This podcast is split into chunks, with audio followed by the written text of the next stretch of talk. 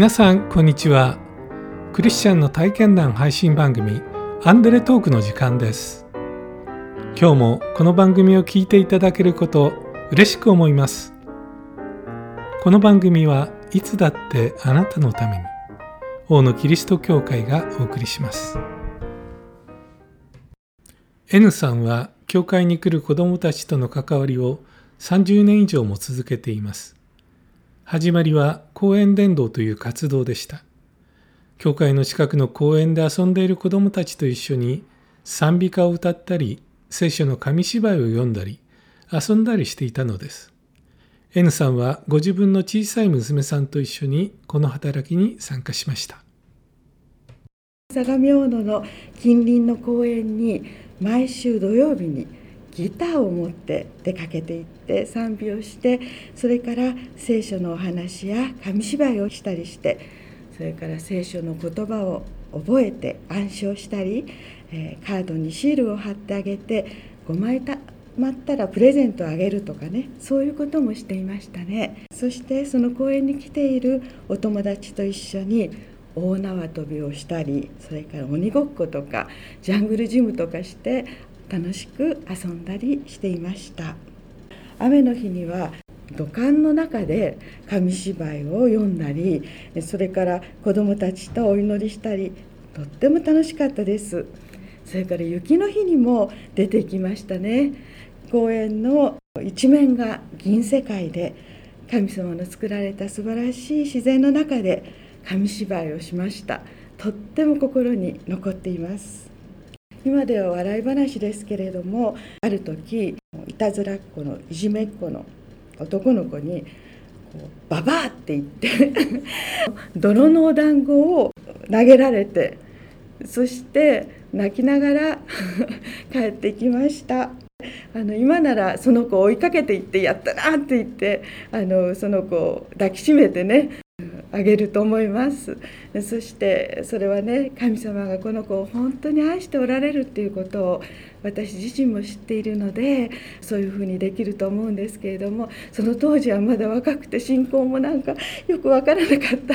時だったのでね泣きながら帰ってきましたね。そんなこともありました。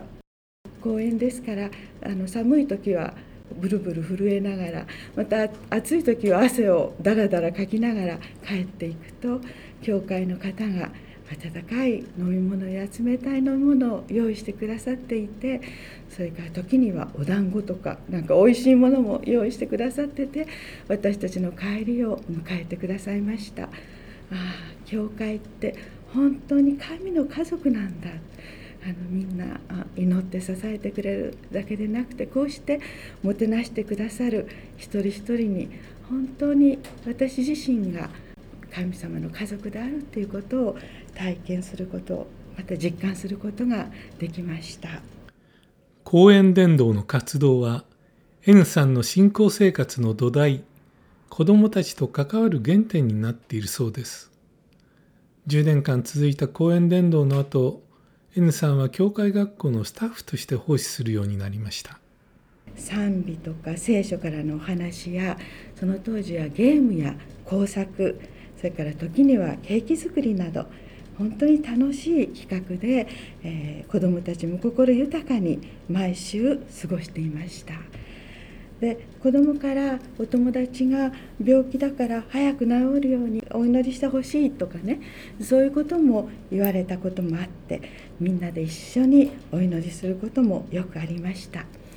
すると次の週にお友達が「元気になったよっていうふうに言ってあの子供が伝えてくれると一緒によかったねってとっても嬉しい報告を受けてそういうこともたくさんありましたね。子供って本当に素直なんですよね。素直に神様を信じている。何にも疑わないで。そういう子供の純粋な神様への思いに私自身がハッとさせられることがたくさんありました。子供に教えられます。神様に素直に従うっていうのは子供から学んだのかもしれませんね。私の大好きな聖書の中にイザヤ書43章4節に「私の目にはあなたは高価で尊い私はあなたを愛している」という御言葉があります。神様の目には能力とか容姿とかまあ、その子が素直とかいじめっ子とか元気だとかおとなしいとか障害があるとかまたいろんな子どもたち個性的に一人一人違いますよね。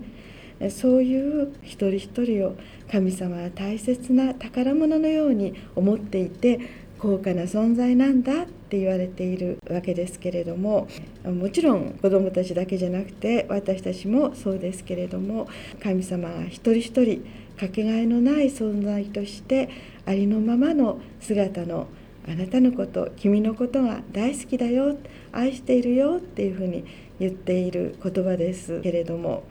子どもたちが本当にそのままの自分が愛されているということが分かると心が自由になってそして自分は自分でいいんだっていうふうに思えるようになるんですね。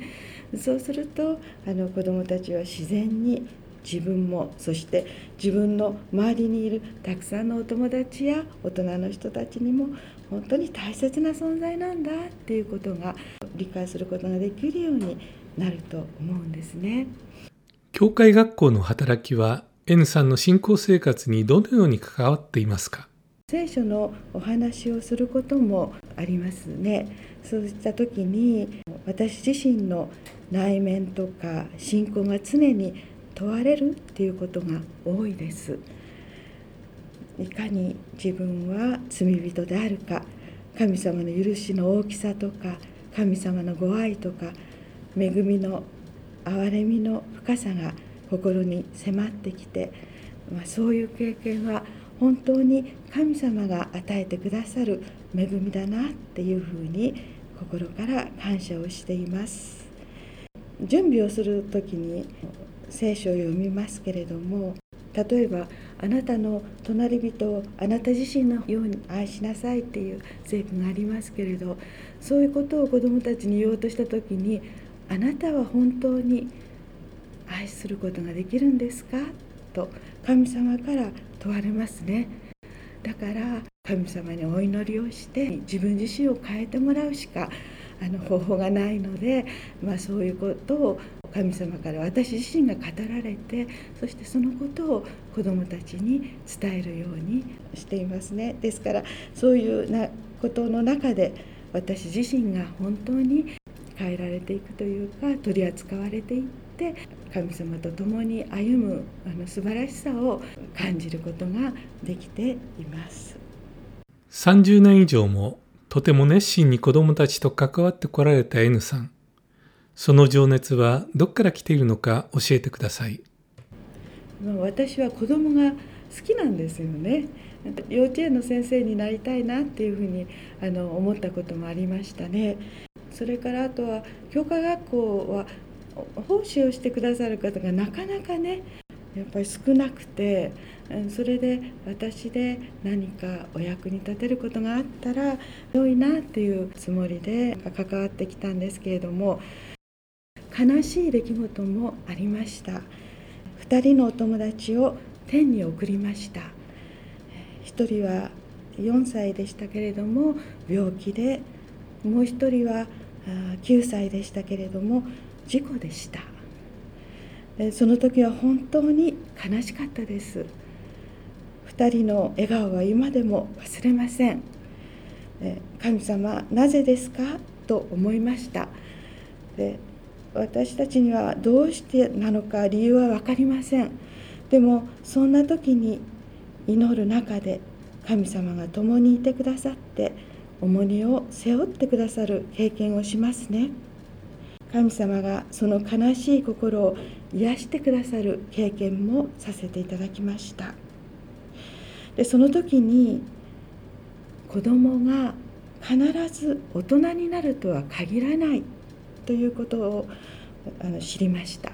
もちろん頭では理解していましたけれども目の前で子どもたちがそうして天に召されていく時に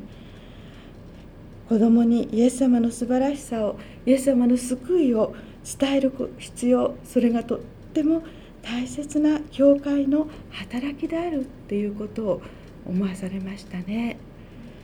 私にとってはとても本当に大きな経験で今でもいろんなことを思う時にそのことを思い出します。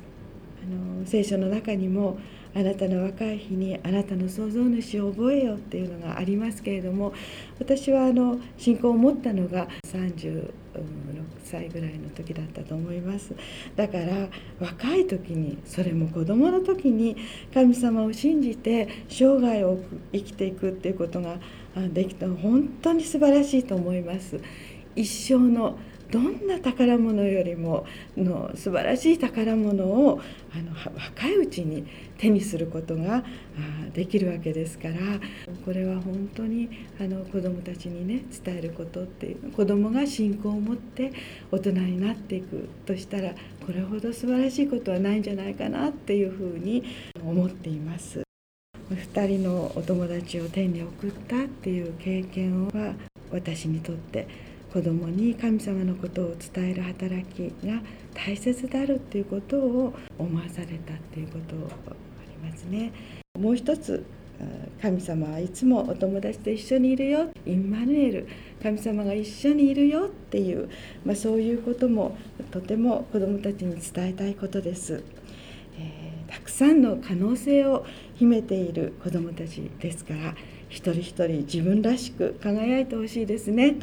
お勉強だも頑張ってほしいですけれども自分の得意なことやとか好きなこととかあチャレンジしてほしいなっていうふうに思っています。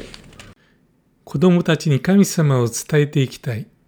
エンさんはその思いを共にしてくれる仲間がもっと増えてほしいと願っています。新型コロナウイルスの感染が広がってから教会学校はオンラインでの活動になっていますが収束した時にはたくさんの仲間と一緒にまた教会学校の活動を再開したいと思っていますコロナのことがあって子どもたちと対面で関わることが難しい状況ですけれども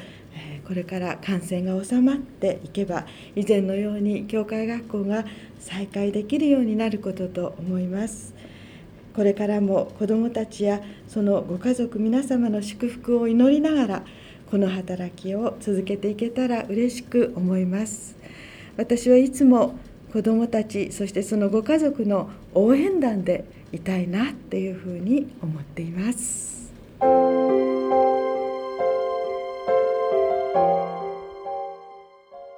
私の目にはあなたは高価で尊い私はあなたを愛している。誰がそんなことを言ってくれるのでしょうか聖書の神様です。あなたにも、あなたのご家族にも、N さんは子供たちにも、神様はあなたを大切に思ってくれているよと伝えたいと願って、この働きを続けているのです。王のキリスト教会は地域に開かれたプロテスタントの教会です。最寄り駅は小田急線相模大野駅。北口から徒歩5分です。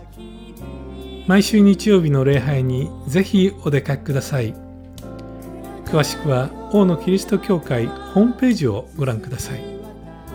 いつだってあなたのために